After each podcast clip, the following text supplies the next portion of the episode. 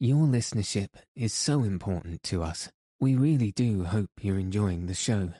If you're able to leave a review on Apple Podcasts, it would be enormously helpful in allowing us to reach more people and help them get a good night's sleep. So is following us on Apple Podcasts, Spotify, and any other podcast player that you use. Thank you so much for your support.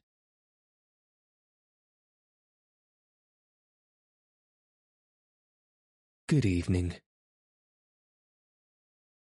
Tonight, I'll be reading chapters 12 and 13 of A Journey to the Centre of the Earth by Jules Verne. So let your eyes fall heavy and your breath soften as we settle in for a peaceful night's sleep.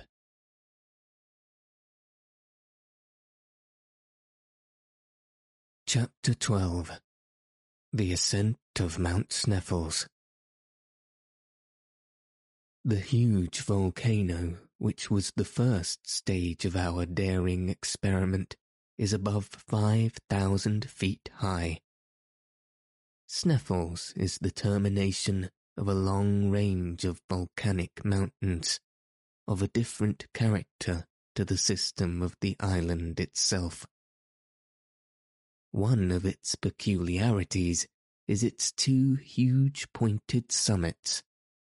From whence we started, it was impossible to make out the real outlines of the peak against the grey field of sky. All we could distinguish was a vast dome of white, which fell downward from the head of the giant. The commencement of the great undertaking filled me with awe. Now that we had actually started, I began to believe in the reality of the undertaking. Our party formed quite a procession. We walked in single file, preceded by Hans, the imperturbable eider duck hunter. He calmly led us by narrow paths where two persons could by no possibility walk abreast. Conversation was wholly impossible. We had all the more opportunity to reflect and admire the awful grandeur of the scene around. Beyond the extraordinary basaltic wall of the fjord of Sappi, we found ourselves making our way through fibrous turf, over which grew a scanty vegetation of grass, the residuum of the ancient vegetation of the swampy peninsula. The vast mass of this combustible, the field of which as yet is utterly unexplored, would suffice to warm Iceland for a whole century. This mighty turf pit, measured from the bottom of certain ravines, is often no less than seventy feet deep, and presents to the eye the view of successive layers of black, burned-up rocky detritus, separated by thin streaks of porous sandstone. The grandeur of the spectacle was undoubted, as well as its arid and deserted air. As a true nephew of the great Professor Hardwigg, and despite my preoccupation and doleful fears of what was to come, I observed with great interest the vast collection of mineralogical curiosities spread out before me in this vast museum of natural history. Looking back to my recent studies, I went over in thought the whole geological history of Iceland. This extraordinary and curious island must have made its appearance from out of the great world of water at a comparatively recent date. Like the coral islands of the Pacific, it may, for aught we know, be still rising by slow and imperceptible degrees? If this really be the case, its origin can be attributed to only one cause, that of the continued action of subterranean fires. This was a happy thought. If so, if this were true, away with the theories of Sir Humphry Davy, away with the authority of the parchment of Arne Saknussemm, the wonderful pretensions to discovery on the part of my uncle, and to our journey. All must end in smoke. Charmed with the idea, I began more carefully to look about me. A serious study of the soil was necessary to negative or confirm my hypothesis. I took in every item of what I saw, and I began to comprehend the succession of phenomena which had preceded its formation. Iceland, being absolutely without sedimentary soil, is composed exclusively of volcanic tufa. That is to say, of an agglomeration of stones and of rock of a porous texture. Long before the existence of volcanoes, it was composed of a solid body of massive trap rock, lifted bodily and slowly out of the sea by the action of the centrifugal force at work in the earth. The internal fires, however, had not as yet burst their bounds and flooded the exterior cake of Mother Earth with hot and raging lava. My readers must excuse this brief and somewhat pedantic geological lecture, but it is necessary to the complete understanding of what follows. At a later period in the world's history, a huge and mighty fissure must, reasoning by analogy, have been dug diagonally from the southwest to the northeast of the island, through which, by degrees, flowed the volcanic crust. The great and wondrous phenomenon then went on without violence. The outpouring was enormous, and the seething fused matter, ejected from the bowels of the earth, spread slowly and peacefully in the form of vast, level plains, or what are called mamelons or mounds. It was at this epoch that the rocks called feldspars, syenites, and porphyries appeared.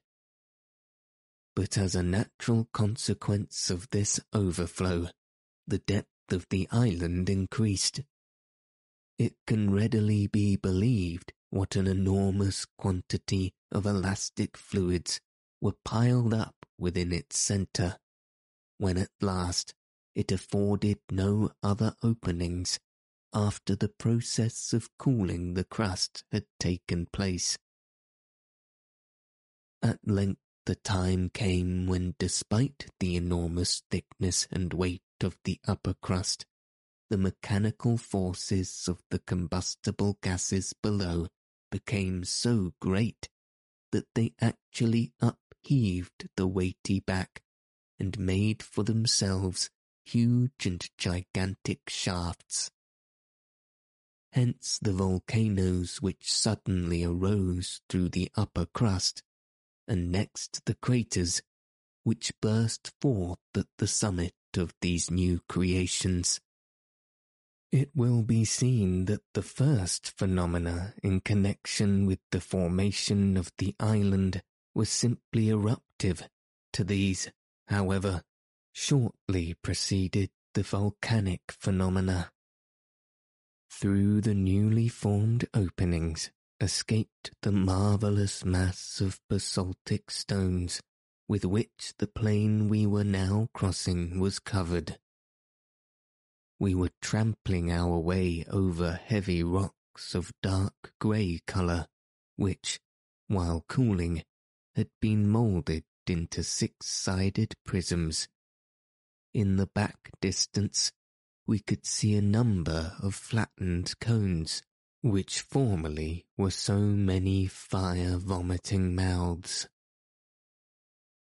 After the basaltic eruption was appeased and set at rest, the volcano, the force of which increased with that of the extinct craters, gave free passage to the fiery overflow of lava, and to the mass of cinders and pumice stone, now scattered over the sides of the mountain, like dishevelled hair on the shoulders of Bacchante.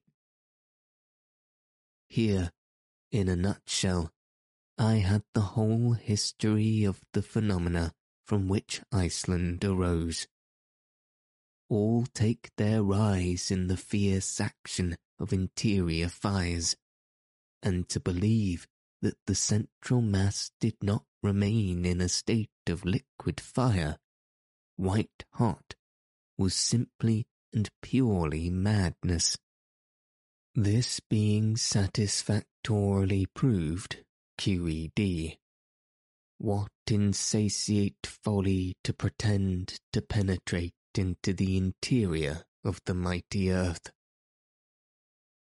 This mental lecture delivered to myself while proceeding on a journey did me good I was quite reassured as to the fate of our enterprise, and therefore went, like a brave soldier mounting a bristling battery, to the assault of old Sneffels.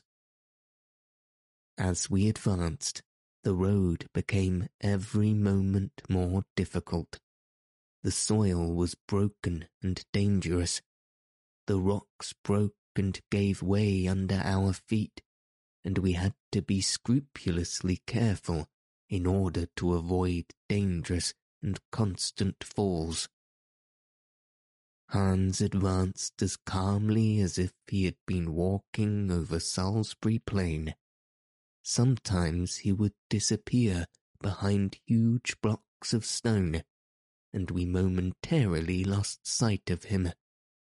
There was a little period of anxiety, and then there was a shrill whistle, just to tell us where to look for him.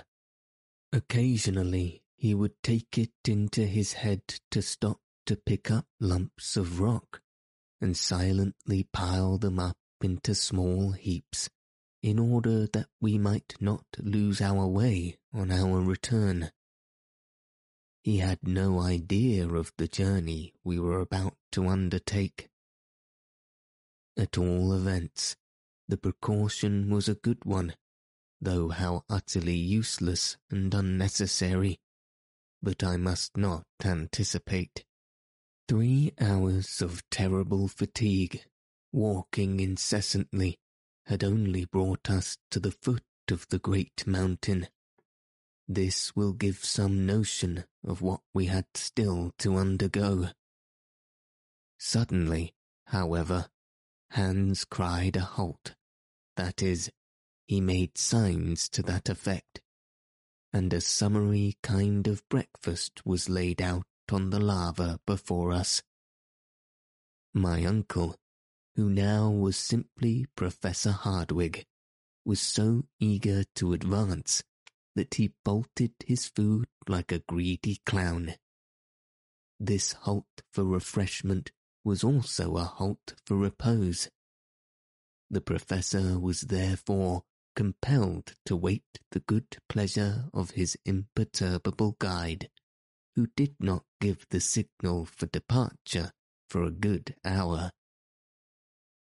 Three Icelanders, who were as taciturn as their comrade, did not say a word, but went on eating and drinking very quietly and soberly. From this, our first real stage, we began to ascend the slopes of the Sneffels volcano. its magnificent snowy nightcap, as we began to call it, by an optical delusion very common in mountains, appeared to me to be close at hand, and yet how many long, weary hours must elapse before we reached its summit. What unheard of fatigue must we endure?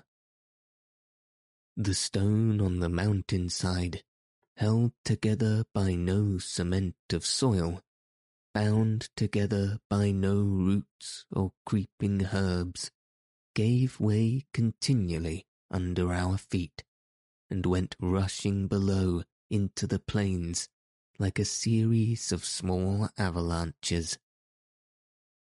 In certain places, the sides of the stupendous mountain were at an angle so steep that it was impossible to climb upwards, and we were compelled to get round these obstacles as best we might. Those who understand alpine climbing will comprehend our difficulties. Often we were obliged to help each other along by means of our climbing poles.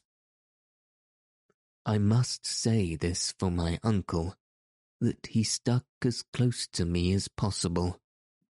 He never lost sight of me, and on many occasions his arm supplied me with firm and solid support. He was strong, wiry, and apparently insensible to fatigue. Another great advantage with him was that he had the innate sentiment of equilibrium, for he never slipped or falled in his step. The Icelanders, though heavily loaded, climbed with the agility of mountaineers. Looking up, every now and then, at the height of the great volcano of Sneffels, it appeared to me wholly impossible to reach the summit on that side, at all events, if the angle of inclination did not speedily change. Fortunately, after an hour of unheard of fatigues, and of gymnastic exercises that would have been trying to an acrobat, we came to a vast field of ice, which wholly surrounded the bottom of the cone of the volcano. The natives called it the tablecloth, probably from some such reason as the dwellers in the Cape of Good Hope call their mountain Table Mountain and their roads Table Bay. Here, to our mutual surprise, we found an actual flight of stone steps, which wonderfully assisted our ascent. This singular flight of stairs was, like everything else, volcanic. It had been formed by one of those torrents of stones cast up by the eruptions and of which the Icelandic name is Stinna. If this singular torrent had not been checked in its descent by the peculiar shape of the flanks of the mountain, it would have swept into the sea and would have formed new islands. Such as it was, it served us admirably. The abrupt character of the slopes momentarily increased, but these remarkable stone steps, a little less difficult than those of the Egyptian pyramids, were the one simple, natural means by which we were enabled to proceed. About seven in the evening of that day, after having clambered up two thousand of these rough steps, we found ourselves overlooking a kind of spur or projection of the mountain, a sort of buttress upon which the cone-like crater, properly so called, leaned for support. The ocean lay beneath us at a depth of more than three thousand two hundred feet, a grand and mighty spectacle. We had reached the reign of eternal snows. The cold was keen, searching, and intense. The wind blew with extraordinary violence. I was utterly exhausted. My worthy uncle, the professor, saw clearly that my legs refused further service, and that, in fact, I was utterly exhausted. Despite his hot and feverish impatience, he decided, with a sigh, upon a halt. He called the eider duck hunter to his side. That worthy, however, shook his head. Ofvanför, was his sole spoken reply. It appears, says my uncle, with a woebegone look, that we must go higher. He then turned to Hans and asked him to give us some reason for this decisive response. Mistour, replied the guide. Ja, Mistour. Yes, the Mistour, cried one of the Icelandic guides in a terrified tone. It was the first time he had spoken. What does this mysterious word signify? I anxiously inquired. Look, said my uncle. I looked down upon the plain below and saw a vast, a prodigious volume of pulverized pumice stone, of sand, of dust, rising to the heavens in the form of a mighty waterspout. It resembled the fearful phenomena of a similar character known to the travellers in the desert of the Great Sahara. The wind was driving it directly towards that side of Sneffels on which we were perched. This opaque veil standing up between us and the sun projected a deep shadow on the flanks of the mountain. If this sand spout broke over us, we must all be infallibly destroyed, crushed in its fearful embraces. This extraordinary phenomenon, very common when the wind shakes the glaciers and sweeps over the arid plains, is in the Icelandic tongue called mistour. Hastidig, hastidig, cried our guide. Now I certainly knew nothing of Danish, but I thoroughly understood that his gestures were meant to quicken us. The guide turned rapidly in a direction which would take us to the back of the crater, all the while ascending slightly. We followed rapidly, despite our excessive fatigue. A quarter of an hour later, Hans paused to enable us to look back. The mighty whirlwind of sand was spreading up the slope of the mountain to the very spot where we had proposed to halt. Huge stones were caught up, cast into the air, and thrown about as during an eruption. We were happily a little out of the direction of the wind, and therefore out of reach of danger. But for the precaution and knowledge of our guide, our dislocated bodies, our crushed and broken limbs, would have been cast to the wind like dust from some unknown meteor. Hans, however, did not think it prudent to pass the night on the bare side of the cone. We therefore continued our journey in a zigzag direction. The fifteen hundred feet which remained to be accomplished took us at least five hours. The turnings and windings, the no through fares, the marches and marches, turned that insignificant distance into at least three leagues. I never felt such misery, fatigue, and exhaustion in my life. I was ready to faint from hunger and cold. The rarefied air at the same time painfully acted upon my lungs.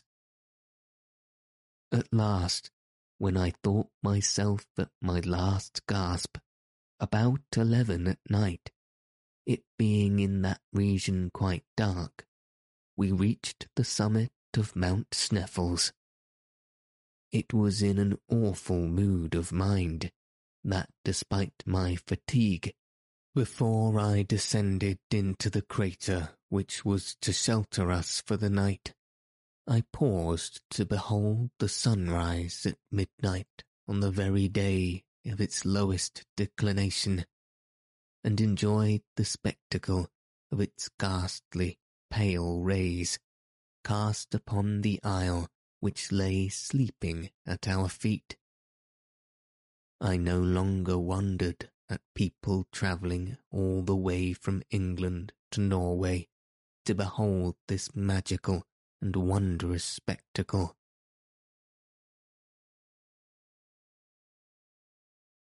Chapter 13 The Shadow of Scartaris our supper was eaten with ease and rapidity, after which everybody did the best he could for himself within the hollow of the crater. The bed was hard, the shelter unsatisfactory, the situation painful, lying in the open air, five thousand feet above the level of the sea. Nevertheless, it has seldom happened to me to sleep so well as I did on that particular night. I did not even dream. So much for the effects of what my uncle called wholesome fatigue. Next day, when we awoke under the rays of a bright and glorious sun, we were nearly frozen by the keen air. I left my granite couch and made one of the party to enjoy a view of the magnificent spectacle which developed itself, panorama-like, at our feet. I stood upon the lofty summit of Mount Sneffels' southern peak. Thence I was able to obtain a view of the greater part of the island. The optical delusion, common to all lofty heights, raised the shore of the island, while the central portions appeared depressed. It was by no means too great a flight of fancy to believe that a giant picture was stretched out before me. I could see the deep valleys that crossed each other in every direction. I could see precipices looking like sides of wells lakes that seemed to be changed into ponds, ponds that looked like puddles, and rivers that were transformed into pretty brooks. To my right were glaciers upon glaciers and multiplied peaks, topped with light clouds of smoke. The undulation of these infinite number of mountains whose snowy summits make them look as if covered by foam, recalled to my remembrance the surface of a storm-beaten ocean. If I looked towards the west, the ocean lay before me in all its majestic grandeur, a continuation, as it were, of these fleecy hilltops. Where the earth ended and the sea began, it was impossible for the eye to distinguish. I soon felt that strange and mysterious sensation which is awakened in the mind when looking down from lofty hilltops, and now I was able to do so without feeling any nervousness, having fortunately hardened myself to that kind of sublime contemplation I wholly forgot who I was and where I was. I became intoxicated with a sense of lofty sublimity, without thought of the abyss into which my daring was soon about to plunge me. I was presently, however, brought back to the realities of life by the arrival of the Professor and Hans, who joined me upon the lofty summit of the peak. My uncle, turning in a westerly direction, pointed out to me a light cloud of vapour, a kind of haze, with a faint outline of land rising out of the waters. Greenland, said he. Greenland? cried I in reply. Yes, continued my uncle, who always when explaining anything spoke as if he were in a professor's chair. We are not more than thirty-five leagues distance from that wonderful land.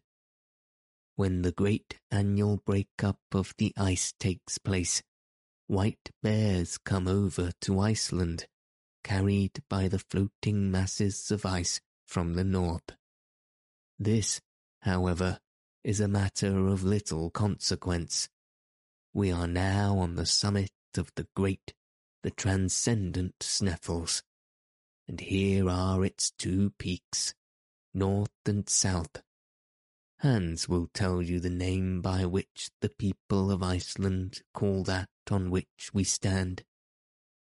My uncle turned to the imperturbable guide, who nodded and spoke as usual one word. Scartaris. My uncle looked at me with a proud and triumphant glance. A crater, he said. You hear? I did hear, but I was totally unable to make reply. The crater of Mount Sneffels represented an inverted cone, the gaping orifice apparently half a mile across, the depth indefinite feet. Conceive what this hole must have been like when full of flame and thunder and lightning. The bottom of the funnel-shaped hollow was about five hundred feet in circumference, by which it will be seen that the slope from the summit to the bottom was very gradual, and we were therefore clearly able to get there without much fatigue or difficulty. Involuntarily, I compared this crater to an enormous loaded cannon, and the comparison completely terrified me. To descend into the interior of a cannon, I thought to myself, when perhaps it is loaded and will go off at the least shock, is the act of a madman. But there was no longer any opportunity for me to hesitate. Hans, with a perfectly calm and indifferent air, took his usual post at the head of the adventurous little band. I followed without uttering a syllable. I felt like the lamb led to slaughter. In order to render the descent less difficult, Hans took his way down the interior of the cone in rather a zigzag fashion, making, as the sailors say, long tracks to the eastward, followed by equally long ones to the west. It was necessary to walk through the midst of eruptive rocks, some of which, shaken in their balance, some of which, shaken in their balance, went rolling down with thundering clamour to the bottom of the abyss. These continual falls awoke echoes of singular power and effect. Many portions of the cone consisted of inferior glaciers. Hans, whenever he met with one of these obstacles, advanced with a great show of precaution sounding the soil with his long, iron pole in order to discover fissures and layers of deep, soft snow. In many doubtful or dangerous places, it became necessary for us to be tied together by a long rope in order that should any one of us become unfortunate enough to slip, he would be supported by his companions.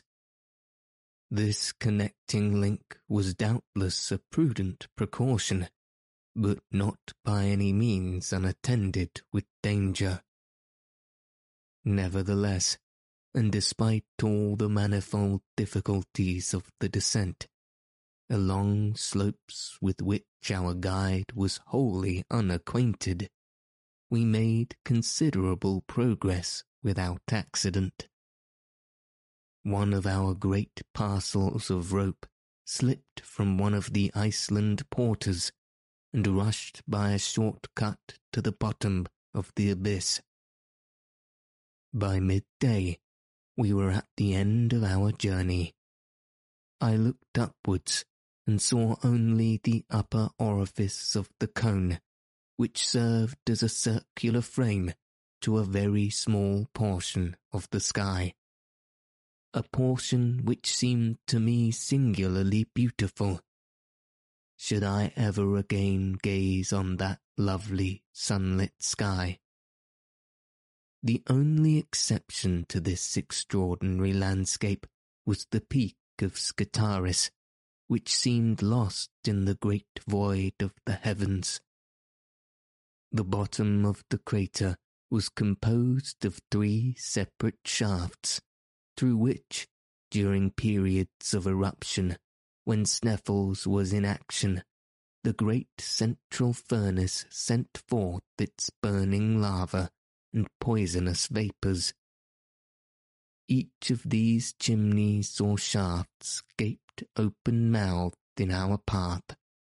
I kept as far away from them as possible, not even venturing to take the faintest peep downwards.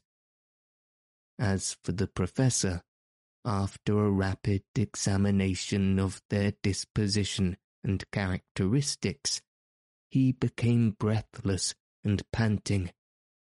He ran from one to the other like a delighted schoolboy, gesticulating wildly and uttering incomprehensible and disjointed phrases in all sorts of languages.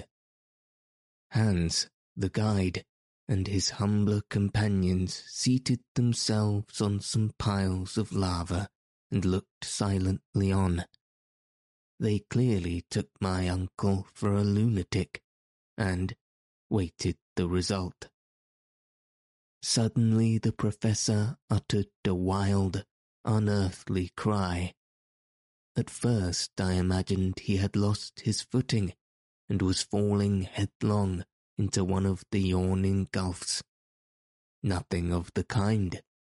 I saw him, his arms spread out to their widest extent, his legs stretched apart, standing upright before an enormous pedestal, high enough and black enough to bear a gigantic statue of Pluto. His attitude and mien were that of a man utterly stupefied, but his stupefaction was speedily changed to wildest joy.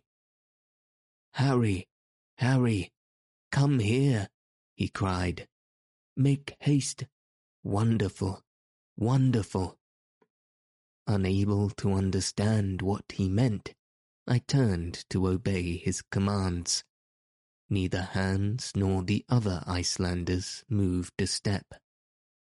Look, said the professor, in something of the manner of the French general, pointing out the pyramids to his army and fully partaking in his stupefaction, if not his joy, I read on the eastern side of the huge block of stone the same characters, half eaten away by the corrosive action of time, the name, to me a thousand times accursed. Arne Saknussemm, cried my uncle. Now, unbeliever, do you begin to have faith?